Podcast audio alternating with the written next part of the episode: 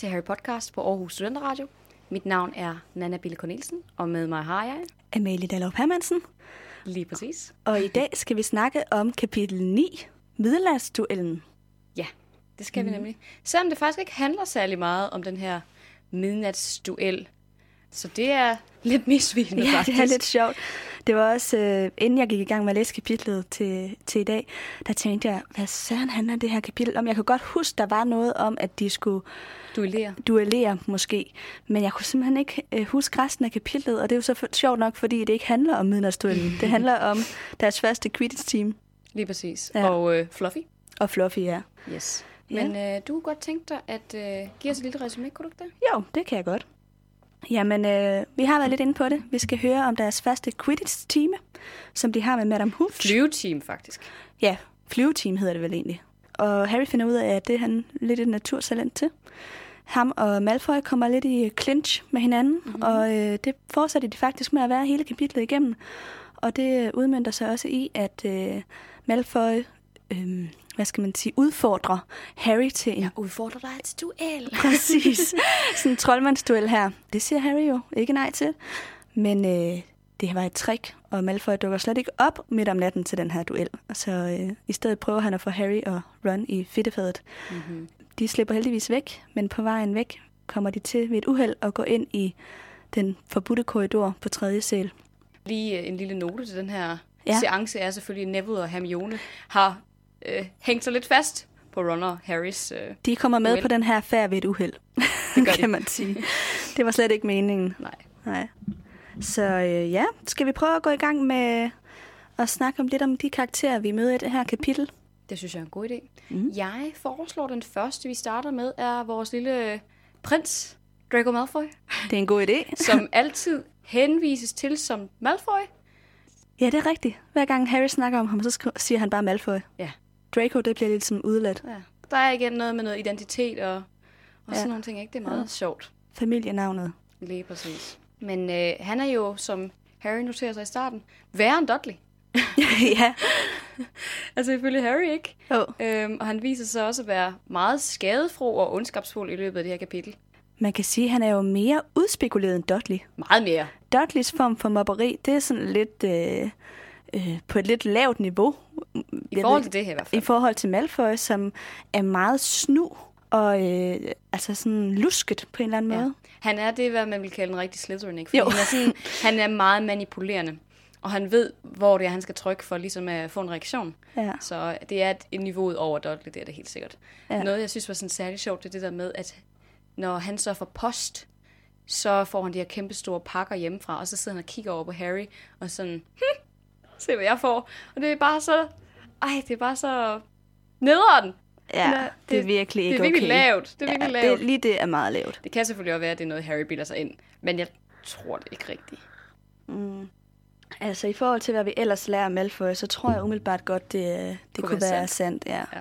Noget af det, som jeg synes er sjovt med Malfoy i det her kapitel, det er jo, at han har sådan en selvsikkerhed omkring det at være god til at, at flyve på kost. Mm-hmm. Og øh, noget af det, som han sådan tror lidt, inden de har deres første flyveteam, det er, at her vil han virkelig brillere, og her vil han kunne slå alle de andre i sine øh, teknikker og sådan noget. Fordi han har fløjet lige siden, at han var en lille dreng. Så han, øh, han ved noget om det her. Mm-hmm. Og han har jo ret i, at Harry intet aner om koste og om det at flyve. Han har jo aldrig prøvet det før. Men øh, så viser det sig jo alligevel, at Harry er bedre end Malfoy, og det, det æder med med os bad Det er luck. hårdt. Ja, det er hårdt. Her troede man lige, man havde en, En fordel. en fordel, og så ja. Ja. viser det sig, at det har man ikke. Helt sikkert er han, det handler rigtig meget om, hvor dygtig han er, og, uh, han, og han kan jo også godt flyve. Det kan han jo, det kan man jo se her i allerførste time. Ja. Men, Harry øh, noterer også, at han ikke har- løjet. Han kan godt flyve. Lige præcis. Så ja, der er ligesom noget, der er noget boy fight her. De, øh, de kommer lidt i totterne på hinanden, kan man vist godt sige. Noget andet ved Malfoy er jo også, det er ikke kun Harry, som han generer i det her kapitel. Mm. Det er også lige så meget Neville, faktisk. Han udvælger sig ligesom de svageste, og mobber så dem. Blandt andet med den her øh, erindringskugle. Prøver på, øh, eller stjæler den så fra Neville og bliver så tvunget til at give den tilbage igen. Og tager den så også, efter han er faldet af sin kost, hvor han så også fatshamer ham, decideret. Han Hvad- kalder øh, ham kan du en huske, hvad han fed siger? kødbolle.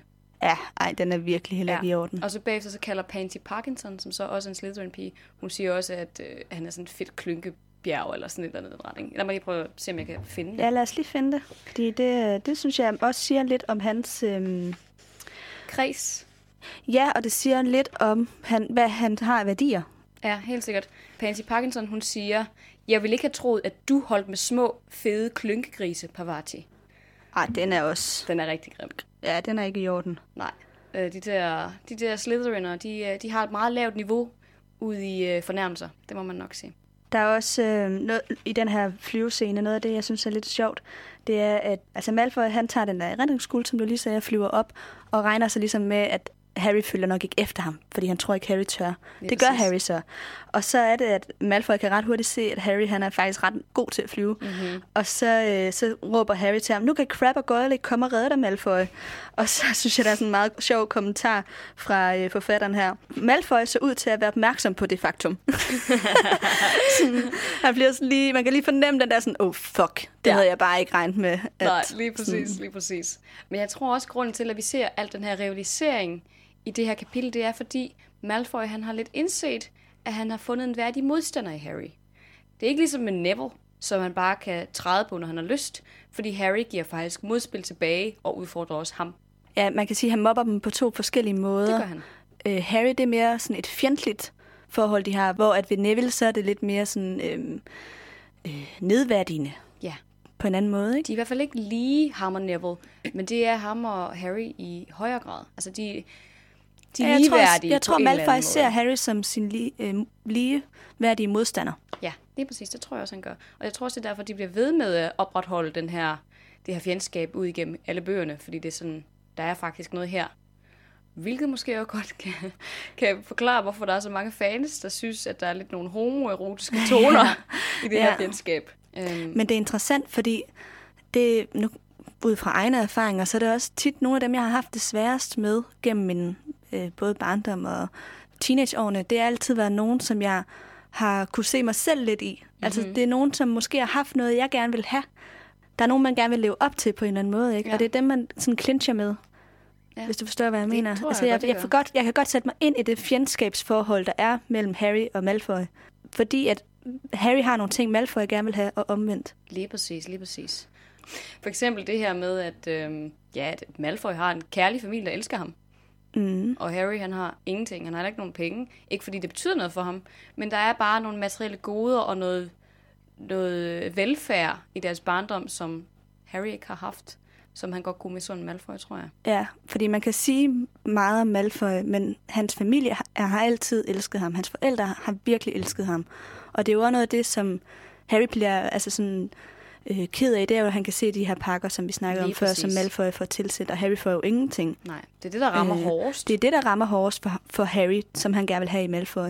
Og for Malfoy, så er det den her øh, opmærksomhed. popularitet, opmærksomhed, øh, øh, fame, altså Ja, øhm, berømthed. berømmelse lige Lige præcis, præcis. som, øhm, som Harry har, og som Malfoy ligesom misunder ham for, for det er også noget af det, han gerne vil have. Nemlig, han vil gerne også have anerkendelse. Og det får Harry uden have fortjent det nødvendigvis mm. i starten. Altså, han skal nok gøre sig fortjent til det.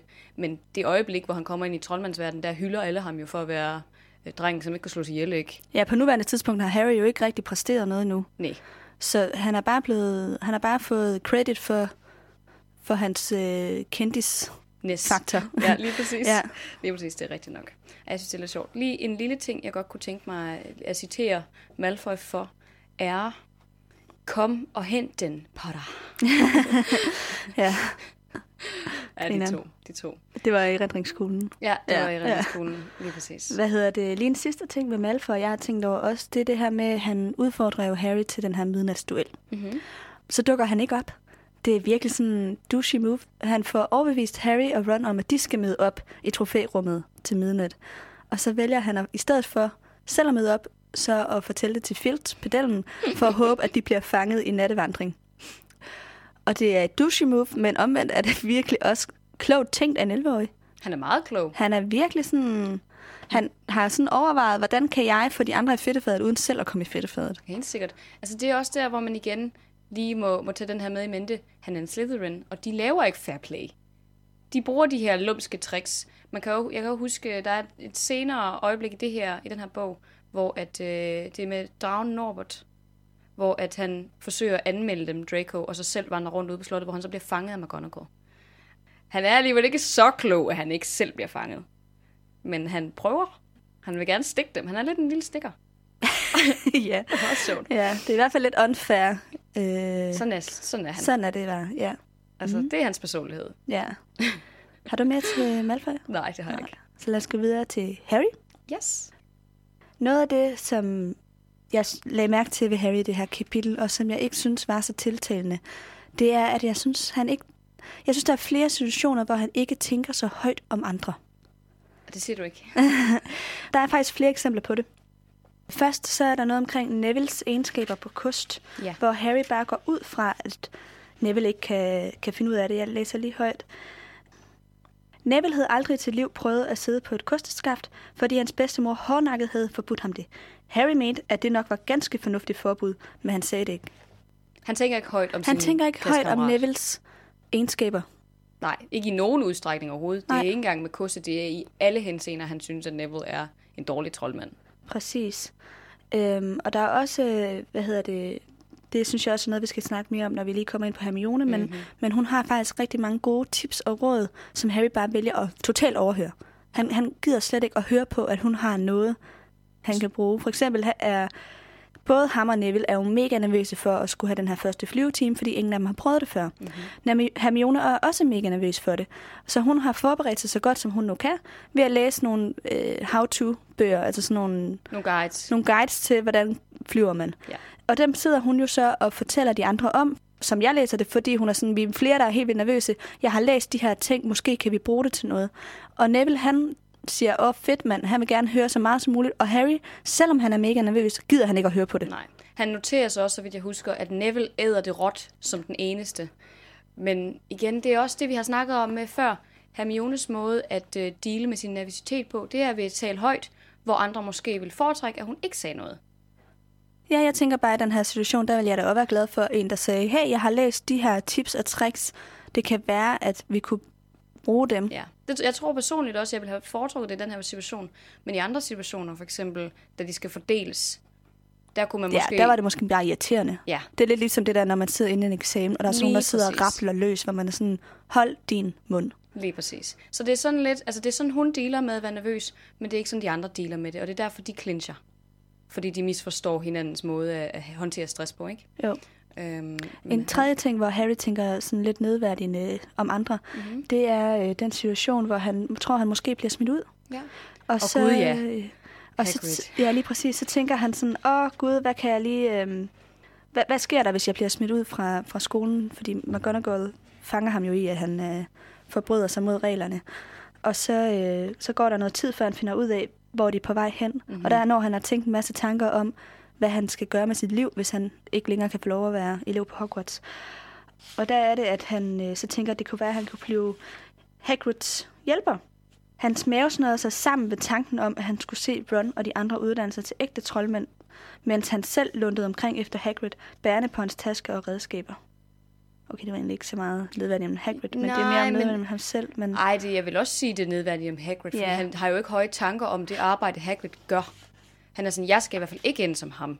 Mm. Det vil være det pinligste, han overhovedet kunne, eller det vil også være det mest nederen, fordi at alle de andre, de vil blive troldmænd, men han ser ikke Hagrid som værende lige så gode som dem, der får lov til at uddanne sig til rigtige troldmænd. Det er sådan lidt snobbet tankegang. Det er det. Altså, han kunne i hvert fald godt have lavet være med at drage Hagrid ind i den sammenhæng. Det kan lige så godt være, at han slet ikke vil få lov til at blive hans medarbejder, fordi han har ikke lært noget magi nu jo. Så, altså Hagrid, han nåede det mindste til sit tredje år, mm. hvor han blev smidt ud, kan man sige. Ja. Så ja, han er, en, han er lidt en lille douchebag i det her kapitel, to be honest. Han er ikke så sød.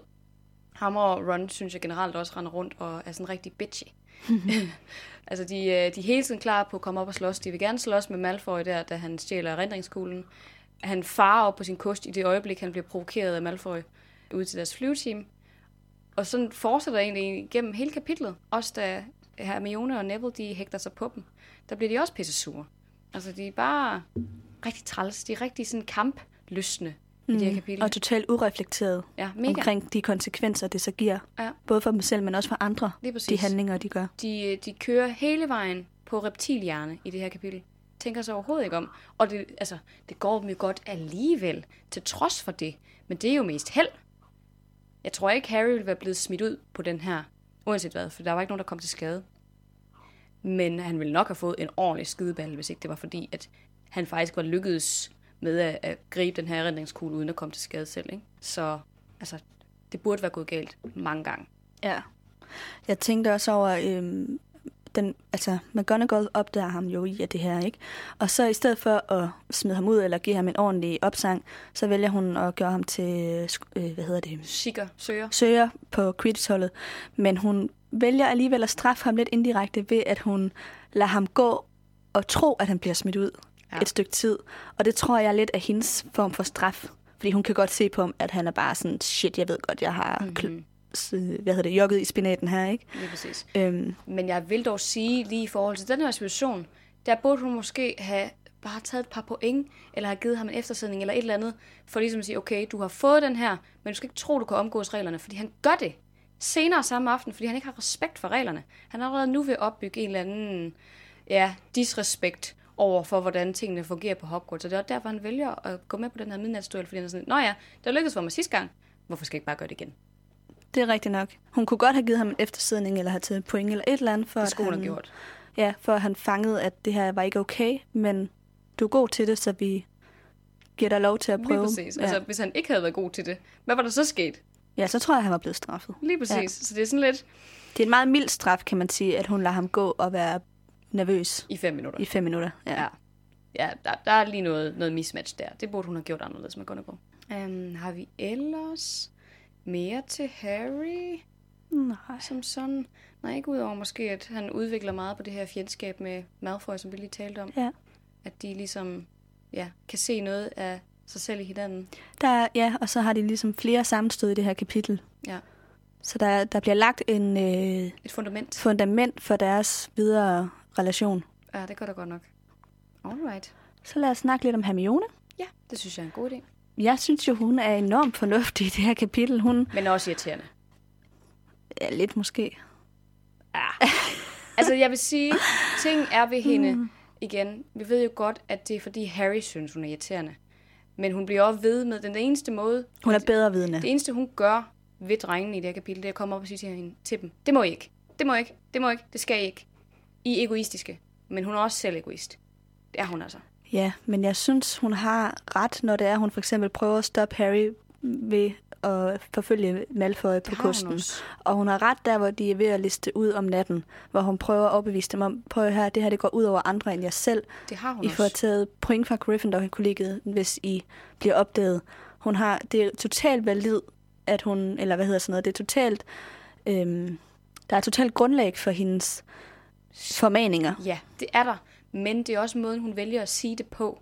Altså for eksempel, så siger hun det her med, at de skal til at forlade Gryffindor-tårnet, at I skal lade være med at gøre det, fordi I kommer til at koste point, som jeg har indtjent, fordi jeg er god til forvandling. Ja, og så det var lidt, en unødig kommentar. Ja, det er sådan lidt, prøv at vi ved godt, du er dygtig, og jeg kan godt forstå, at du ikke vil have kollektiv afstraffelse, men det handler måske ikke om kollektiv afstraffelse af Gryffindor, så meget som det handler om en afstraffelse af dig selv. Og jeg kan godt forstå, at hun ikke vil bøde for deres fejl, men det kommer hun jo heller ikke nødvendigvis til, altså med andet end de her point.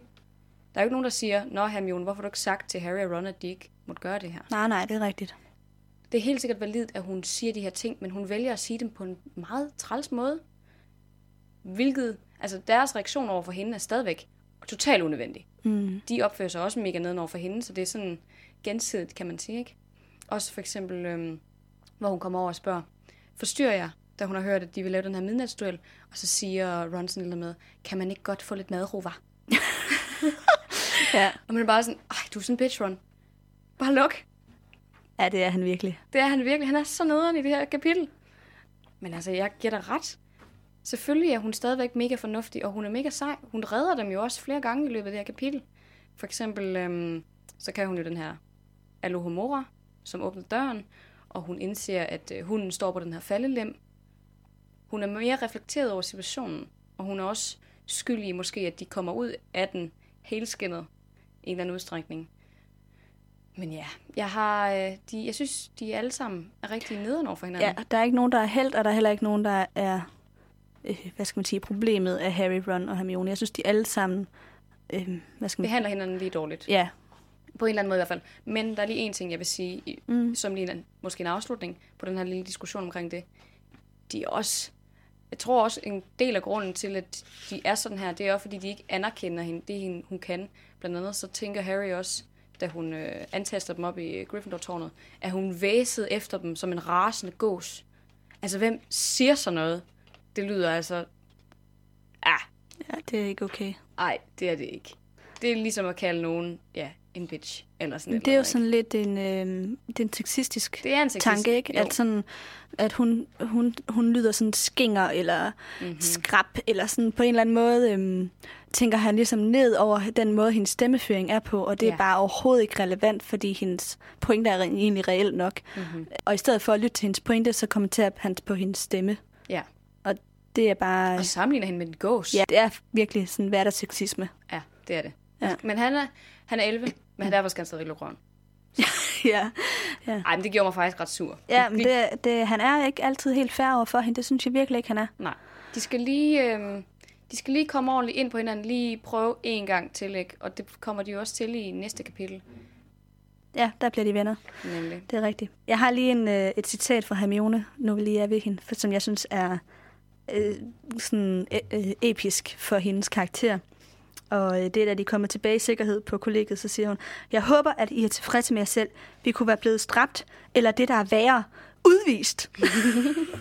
Ja, det er rigtigt. Ja. Men grunden til, at hun tænker det, er jo også fordi, at hun kan ikke forestille sig noget værre, end ikke at få lov til at være en del af den her verden, ikke?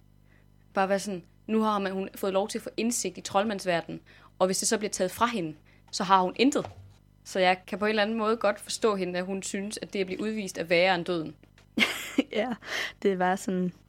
Det er sjovt. Det, er så, øh, det fortæller så meget om Hermione, kan man godt sige. Ikke? Hmm. Men jeg vil også sige, en sidste ting ved hende er, at vi ser i det her kapitel, hvor mega modig og handlekraftig hun er. Ja, fordi hun bliver lukket ude af tårnet, men hun vælger at følge efter drengene. Hun bliver ikke stående og venter på, at Filch kommer, eller der kommer et spøgelse, eller at den fede dame kommer tilbage i sit portræt. Hun følger efter mig sådan, Jamen, så går jeg med jer. Og I, skal ikke, I har ingen ret til at sige til mig, at jeg ikke skal. Jeg følger med. Der er ikke nogen, der skal... Altså, hun tager ikke nej for et svar, hvis man kan sige det sådan. Mm-mm. Hvis hun beslutter sig for noget, så går hun efter det. ja, på den måde er hun virkelig en stærk kvindefigur. Det er hun. Meget stærk kvindefigur. Så synes jeg måske, vi skal gå videre til... Øh... Neville? Ja, Ja. lige præcis. Ja, hvad har du øh, tænkt om ham? Jamen, øhm, han fortsætter jo lidt i sin færd som ulykkesfugl, ikke? Og man får virkelig ondt af Neville i det her kapitel. Han bliver bare... Alting går bare galt for ham, ikke? Blandt andet så får han jo den her erindringskugle, som vi, vi nævnte med Malfoy, som er sådan en lille glaskugle med noget røg indeni. Og når man så øh, ja, holder den her glaskugle i hånden, hvis den så lyser rødt, så er det fordi, man har glemt noget. Og det er jo det, der sker. Det øjeblik, hvor Neville, han så tager den her glaskugle i hånden. øhm, og jeg, jeg synes, har altid siddet og tænkt over, kan jeg vide, hvad det egentlig var, han havde glemt? Ja, det er et godt spørgsmål. Ja, jeg prøvede på at slå det op, og jeg har en mulig hypotese. Åh, spændende. Ja, man kan ikke se det i bogen. Men i filmen, da han gør det her med, med kuglen, der sidder de nede i storsalen, fordi det er der, de har fået deres post.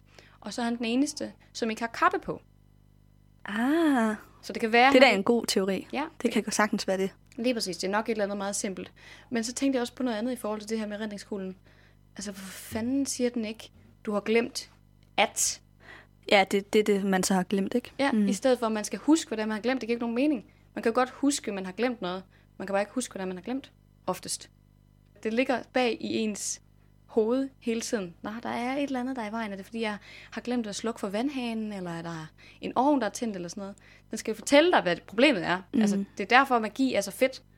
Fordi, Ja, den, den har sådan lidt en halv funktion, ikke? jo, Men jeg tror egentlig bare, jeg ville blive mere stresset, hvis den, sådan en kugle hele tiden lyser, sådan du har glemt et eller andet, hvor jeg er sådan, ja, ja, tell me about it, men hvad har jeg glemt? lige præcis. Er det noget så simpelt som at købe toiletpapir, eller er det, øh, Noget sådan mere... er det bryllup? Eller, ja, altså, sådan, skulle jeg have været til bryllup i dag? Lige præcis. Fortæl mig graden af, hvad det er, jeg har glemt, og så fortæl mig også gerne, hvad det er, jeg har glemt, i stedet for... Ja, man kan ikke vide det. Når, når det bare er lige så rødt, der skulle Ja. ligesom være sådan et farvesystem eller et eller andet. Ja, ja, ja sådan grøn, gul, rød, alt efter, Altså- hvor præcis. vigtigt det er, det man har glemt. Sådan. Lige præcis. Og så den siger nemlig også, du har glemt noget. Som sådan, hvis den kan sige, du har glemt noget, så skulle den måske også sige, hvad det er, jeg har glemt. Mm. Ja. Enig. Det er, bare, altså, det er en dum opfindelse. Virkelig. ja, ellers så, øhm, så er han jo, som du også sagde før, mega angst over for det her med at flyve, fordi hans bedstemor aldrig har givet ham lov. Igen fortæller det noget om den tiltro, som hans øh, familie ikke har til ham. Øh, og Harry noterer sig så også, at han er en rigtig ulykkesfugl. Når alle har den tilgang til en, så er det også klart, at man bliver ved med at være så klodset. Kan man mm. sige, ikke? Og så kommer han jo voldsomt til skade også i det her kapitel, fordi han kommer ufrivilligt til at flyve sådan ret højt op. Jeg kan ikke huske, at 15 meter. 15 meter op i luften. Og så falder han ned fra kosten og brækker håndledet. Ja. Det er altså synd for ham. Jeg tænker, vil man godt kunne overleve et fald på 15 Det meter? tænkte jeg også, da jeg læste sådan, det er godt nok højt oppe, og så var smadret ned i jorden. Ja, Der står at han lander på maven. Altså det, jeg kan huske i filmen, der falder han jo ned, og så hænger han fast i sådan en eller anden øh, træfork eller krog eller eller andet, der hænger mm. ud fra slottets væg. Men her, der falder han bare decideret 15 meter ned. Så der, der burde være sket mere end bare et brækket håndled. Ja, på det måde er han jo heldig nok, kan man sige. Ja. ja. Og så også det der med, at han så noterer sig, da de finder ham ude foran tårnets dør, at det blev helet på et minut. ja. Og han har bare lagt derude Og så han timer. derude i flere timer, bare Ja, frosset, og, præcis. fordi han ikke kan huske kodeordet. Han er bare... Åh, oh, Neville. Ja. Lille skat. Man får sådan virkelig lyst til at give ham en krammer, ikke? Åh, oh, det gør man virkelig. Det gør man virkelig. Øhm, vi burde måske egentlig også lige notere os lidt øh, hans og Hermiones forhold. Mhm. Egentlig nu, hvor vi er ved Neville. Fordi vi har jo talt om senere, at hun lidt agerer hans beskytter. Men det er måske også værd at notere sig, at de ikke er venner. At det mere er sådan et mentorforhold, hvor at Hermione, hun skal lære Neville noget. Det er ikke et ligeværdigt venskab. Nej, helt sikkert. Det er hende, der ligesom er støtte for ham, Ja, og ikke omvendt. Lige præcis. Jeg synes faktisk også, det var lidt sjovt det der med, det da han falder ned, efter øh, ja, at være styrtet fra sin kost, og han så bliver ført op i... Øhm, op Hospitalsfløjen. I, op, ja, op i hospitalsfløjen. Der, øh, der shamer, eller der siger, hvad hedder han, Malfoy nogle rigtig grimme ting om ham, og det gør Pansy Parkinson også. Men der er ikke nogen af de der børn, der reagerer på det, før han faktisk tager den der erindringskugle. Det er ikke fordi hverken Hermione eller Ron eller Harry, de siger noget til, at han siger nogle grimme ting Nej, det Neville. er Pavati Patel, ikke? Lige præcis. Som, som er den eneste, der siger noget. En af de andre fra Gryffindor. Ja, Ja, men det er rigtigt. Hverken Hermione eller Harry eller Ron. Det er lidt ærgerligt. Ja, det er ikke, altså, de er ikke så støttende dog. Og jeg vil også sige, der hvor de skal til at lave en, øh, eller skal de komme op og slås med ham, altså med Malfoy, over at han er ved at stjæle redningskuglen i storsalen, det tror jeg også mere, det er fordi, de har lyst til at slås, end fordi de egentlig har lyst til at beskytte Neville. Altså det er af egoistiske årsager, at de vælger at tage kampen op med Malfoy. Det er ikke fordi, at de nødvendigvis støtter Neville som mm. sådan. Det vil jeg gerne give dig ret i. Ja, ikke? Jo. Ja, de skal alle sammen lige få øjnene op for ham. Det synes jeg. Ja. Han, er, han, er sgu, han er sgu for fin til, at de, øh, til, at de kan behandle ham på den måde her, synes jeg. Ja, og så synes jeg, det er interessant, det du siger med, med, der, med ham og, og Hermiones forhold, hvordan det er sådan et mentorforhold. Det, det er jeg totalt enig i. Man kunne umiddelbart tænke, at det er sådan lidt ærgerligt, men jeg synes dog, det er bedre end Harrys og Rons opførsel over for Neville. Det er rigtigt. Altså, det kan godt være, at Hermione øh, tager sig af ham, altså, og derfor ikke er ligeværdig med ham, mm-hmm. men hun bekymrer sig i det mindste ja. om ham, hvor Harry han tænker bare, ja, han kan ikke finde ud af noget. Lige præcis. Altså, han er mere sådan, tænker nedværdigende om Neville faktisk, Ja, ja, i det det her han. kapitel. Altså, man kan se det som, at ja, Hermione, hun ser ham, og Harry og Ron ser ham bare lidt som sådan en, et sjovt indslag i nogle henseender, og så, så hjælper de ham lidt, men det er mere, fordi han er Gryffindor, end fordi han er Neville, tror jeg. Ja, de er ikke inkluderende over for ham. Nej, det er det ikke. Øh, der er jo fem drenge på sovesalen, og Ron og Harry har ligesom fundet sammen i et venskab, og så er der, hvad hedder han, Dean Thomas og Ja. ja. Seamus Finnegan, to andre drenge, og så er der Neville. Og det, de har sådan ligesom delt sig op, så Harry og Ron er sammen, og Dean og Seamus er sammen, og så er der Neville, som bare ikke har nogen af dem. Og der er mm. ingen af de to drengepar, som tænker over at få ham inkluderet. Nej. På det punkt kan jeg også godt forstå Nevilles lyst til at have været på Hufflepuff. Ja, lige præcis. Der var der måske større sandsynlighed for, at der var nogen, der faktisk ville inkludere ham. Ja, det tror jeg også. Altså, han kommer til at få nogle svære første år her, ikke? Og det er nok godt derfor, at han finder sammen med Luna Lovegood og bliver gode venner med hende, fordi at de begge to står lidt uden for Ja, fællesskabet. det er begge to lidt outsidere, Ja, det er de. men er mega nice begge to. Ja, Men det er rigtigt, de, har, de får et ligeværdigt venskab. Det gør de. Og det, de, det får de andre også med Neville, da han bliver ældre. Men på det her tidspunkt, der ser de ham ikke som noget som helst. Mm. Desværre. Ja. Man kan sige, at han hægter sig også på dem, da de skal ud på den her færd op mod øhm, trofælokalet.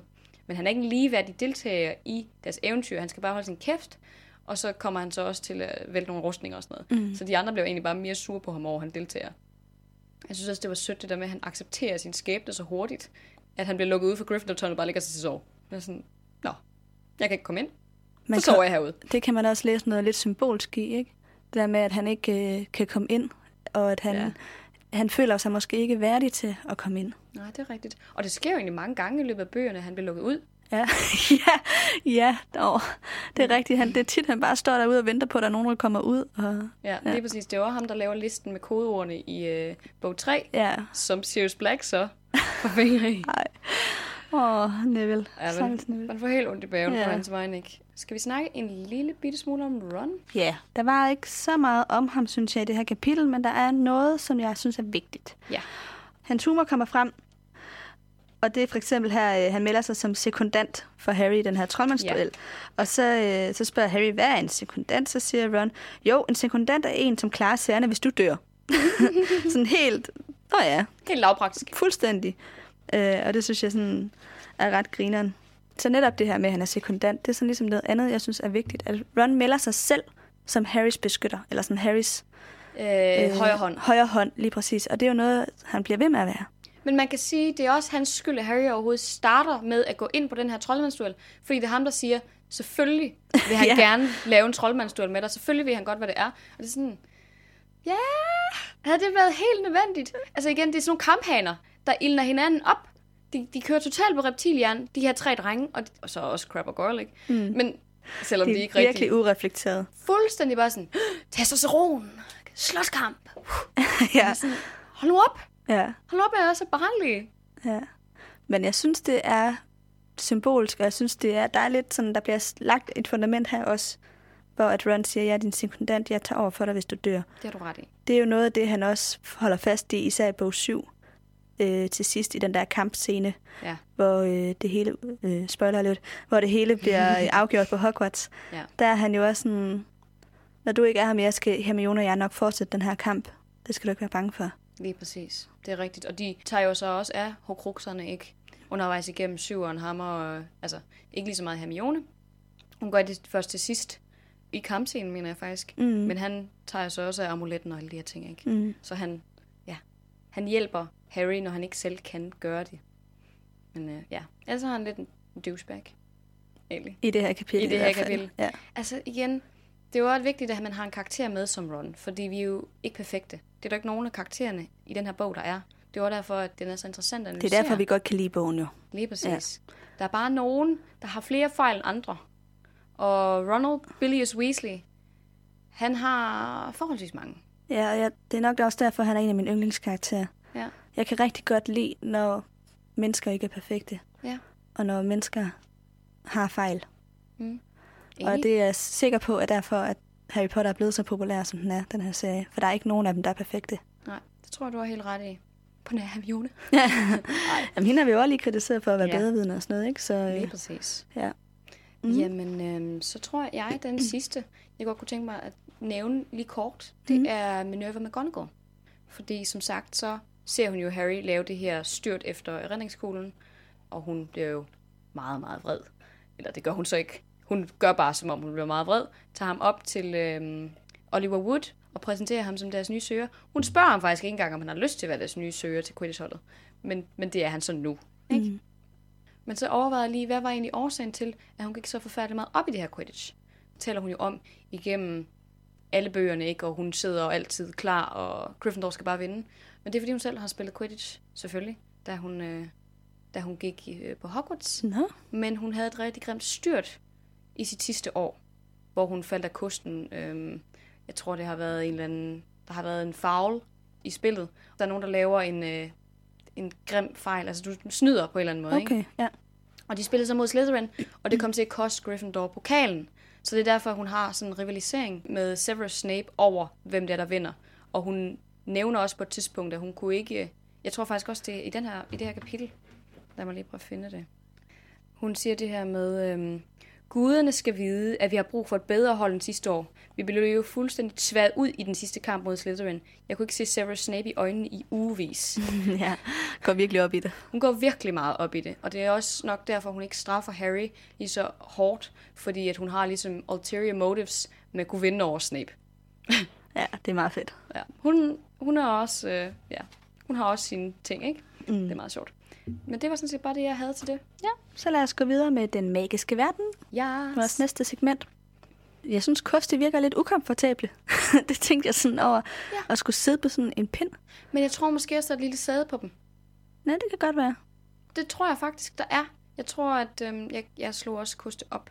Jeg tror, man de har lavet sådan nogle besværgelser, som, så der er sådan en cushion mm. på de her koster. Ja, det forklarer lidt, fordi jeg tænkte sådan, at få sådan en pind, øh, ja. altså, at sidde over skrevs på sådan en pind, det er altså ikke rart. Nej, ikke medmindre den er sådan forholdsvis bred. Ja. Sådan meget tyndt kosteskaft, det ved jeg er sådan ret ubehageligt. Især ja. for handkønsvæsener måske. ja. men, men jeg slog det faktisk også op øhm, og kiggede lidt på, der er jo skrevet den her Quidditch Through the Ages, hvor de også noterer sig, at op indtil et øh, forholdsvis langt stykke tid i historien, der var det meget ukomfortabelt at sidde på de her koste indtil at de så fik lavet de her cushionbevægelser og sådan noget. Og øh, i 1900-tallet, det var der, hvor man begyndte at lave de her race brooms, dem de så bruger til at spille Quidditch med. Ja, racerkoste. Nemlig, lige mm. præcis, som Nimbus 2000 og alle de her ting, ikke? Men man var åbenbart begyndt at lave koste allerede i øh, 900-tallet efter Kristi. Så det er det, mm. det førende... Som transport. Som transportmiddel, ja. lige præcis. Det er ligesom det førende øh, transportmiddel. Fordi at troldmænd kan jo ikke flyve. Og så dog. Ja, der, der er, er jo nogen, der kan. Der er to, der viser sig at kunne. Jeg ved godt, i, i filmene, der ser det ud som om alle de onde kan flyve, men det kan de ikke. I bøgerne, der er det Voldemort, der finder ud af, hvordan man lærer fly, eller hvordan man kan flyve, og Snape. Det er det eneste. Alle dødsgardisterne, de flyver på koste i bøgerne. Mm, det er rigtigt. Så der er filmene lige, øh, hvad skal man sige? Lidt for hurtige. Ja, de har i hvert fald lige bygget lidt ekstra øh, magi ind i de her hjælpere. Det har de. Det kan men de Phoenix-orden kan jo også i filmen. Ja, men det kan de heller ikke i virkeligheden. Nej, nej. Det er, det er ikke rigtigt. Mm-mm. Øhm, så det er, det er meget sjovt. Og så noterede jeg mig også noget ved, at alle drengene skal sidde og fortælle historier om, ej, men jeg har bare flået så meget, og jeg var bare lige ved at flyve ind i en helikopter, og jeg var lige ved at flyve ind i en svævefly. Altså, det er selvfølgelig Malfoy, der skal blære sig mest med helikopterhistorien, ikke?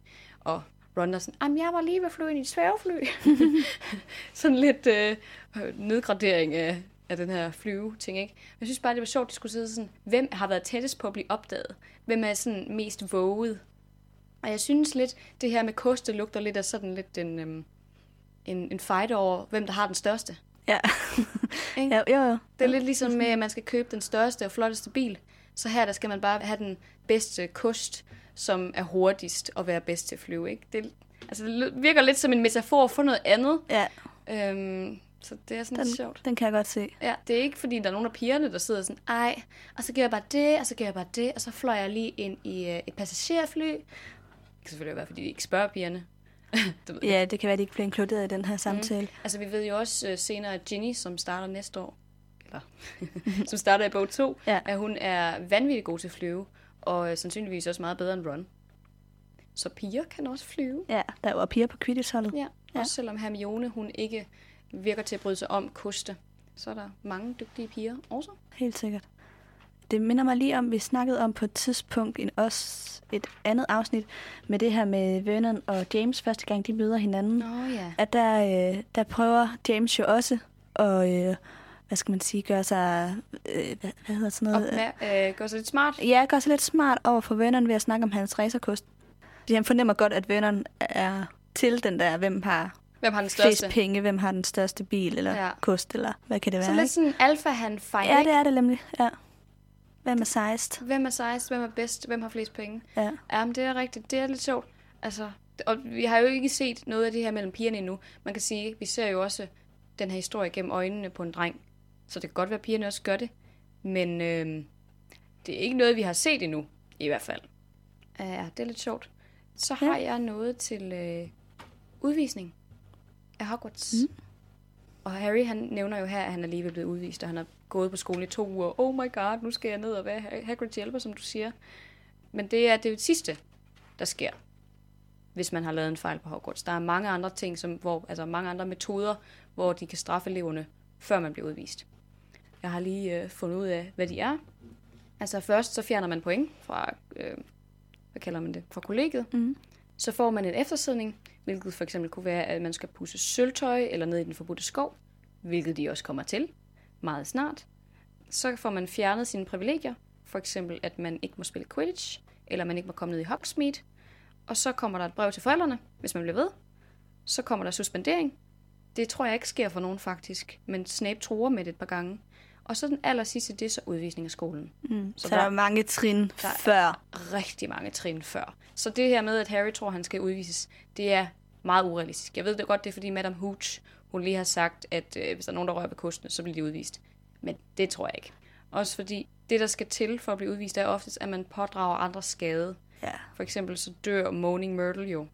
I, øhm, Hulkende Hulda. Hulkende Hulda, ja, lige præcis. Hun dør jo 50 år før på grund af basilisken, som så bliver framed på Hagrid, mm. hvilket er, hvorfor han bliver smidt ud, for der er nogen, der dør. Og Newt Scamander bliver også smidt ud, men jeg er faktisk ikke klar over, hvad det er, han har gjort helt præcist. Nej, det ved jeg heller ikke. Nej. Men øhm, ting ved at blive smidt ud er så også, du får knækket din tryllestav af Ministeriet for Magi, og så har du ikke lov til at udøve magi længere, med mindre du allerede har fået fuldført din avls. Og det var femte år, ikke? Jo. Hvis du har gjort det, så må du godt beholde din tryllestav, fordi så anerkender man dig alligevel for at være voksen nok til at kunne håndtere det. Men du vil så bare være disgraced. Det vil altid stå på dine papirer, at du er blevet smidt ud.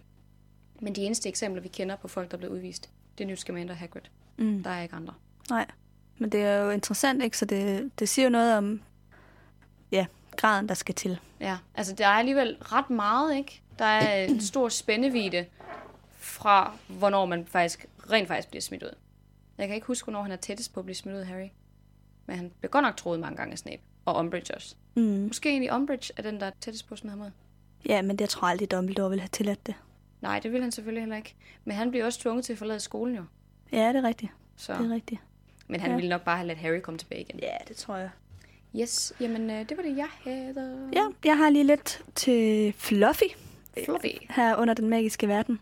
Fordi øhm, ja, jeg synes, at den hund her med tre hoveder var lidt interessant, og så tænkte jeg, kan jeg vide om, hvordan hun lige har fået den idé, J.K. Rowling. Og det slog jeg op, og øh, hun har sagt, at hun blev inspireret af mytologiske historier. Ja, Fordi græsk der- mytologi. Ja, men også i andre mytologier, der er der den her trehovedet hund til indgangen til øh, helvede. Mm. Ja, vi kender den nok mest fra, øh, fra den græske mytologi, øh, fordi vi har set Hercules. der er der i hvert fald den her hund, som øh, vogter indgangen til Hades Ja. rige. Øh, kalder man ikke den Pluto? Øh, jeg slog det op, den hedder Cerberus. Cerberus. Ja. Okay. Og i græsk mytologi, der er der den her øh, helt, Orpheus, som øh, får Cerberus til at falde i søvn. Mhm. Så det er også derfra, øh, Lyren kommer, eller den her harpe. ja, lige præcis, som får Fluffy til at falde i søvn. Så det er, der er den historie inspireret Mhm. fra. Så vidt jeg husker, så siger Hagrid også, at han fik den af en græsk fyr Er det på en rigtigt? pop. Ja, Nå, ja, det, kan godt være. Ja, så det er meget sjovt lige med den der lille... Øh, det, det Lille henvisning. Ja, lige præcis, ja. Mm. Nå, ugens tema. Yes.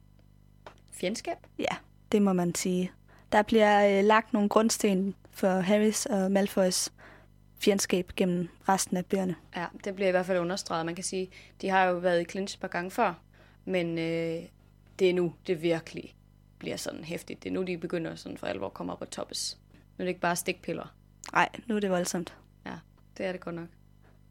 Ja, det er lidt sjovt med de to. Men faktisk også lidt fjendskab med Hermione.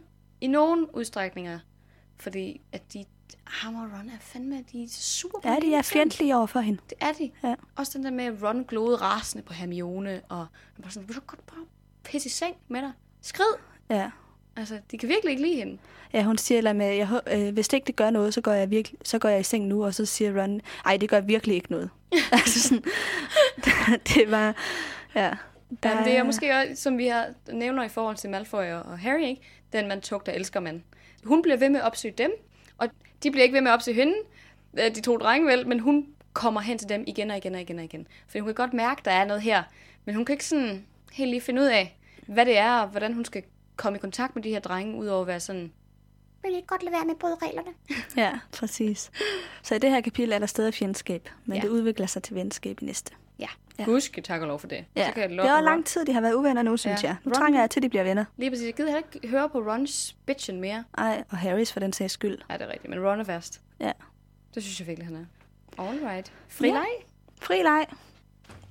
Jeg øhm, tænkte over, sådan, mens jeg læste det her kapitel, at det kunne have været interessant. Vi har jo snakket lidt om det før, men hvis Malfoy var opvokset i en anden familie, hvordan havde han så været på Hogwarts? Hvordan Ja. havde hans teenageår udspillet sig?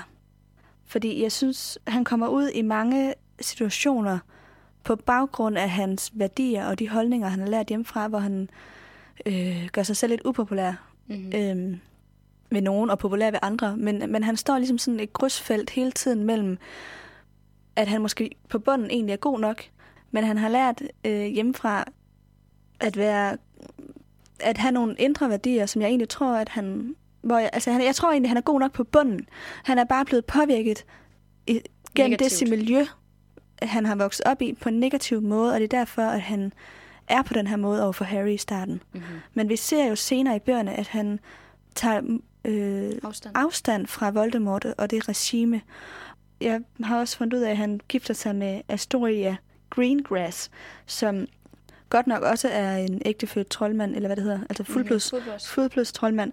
Men hun har lidt samme udvikling som Malfoy gennem sit liv, hvor hun vokser op med nogle forældre, der er meget sådan dominerende og prøver at overbevise hende om, at alle mokler er nederen, og dem skal vi tage afstand fra, til at finde ud af, hov, det skal vi måske ikke. Og de bliver enige om, Astoria og Malfoy, at de vil opfostre Scorpius på en anderledes måde, end de selv er blevet opfostret. Mhm. Især til ikke at have mokler.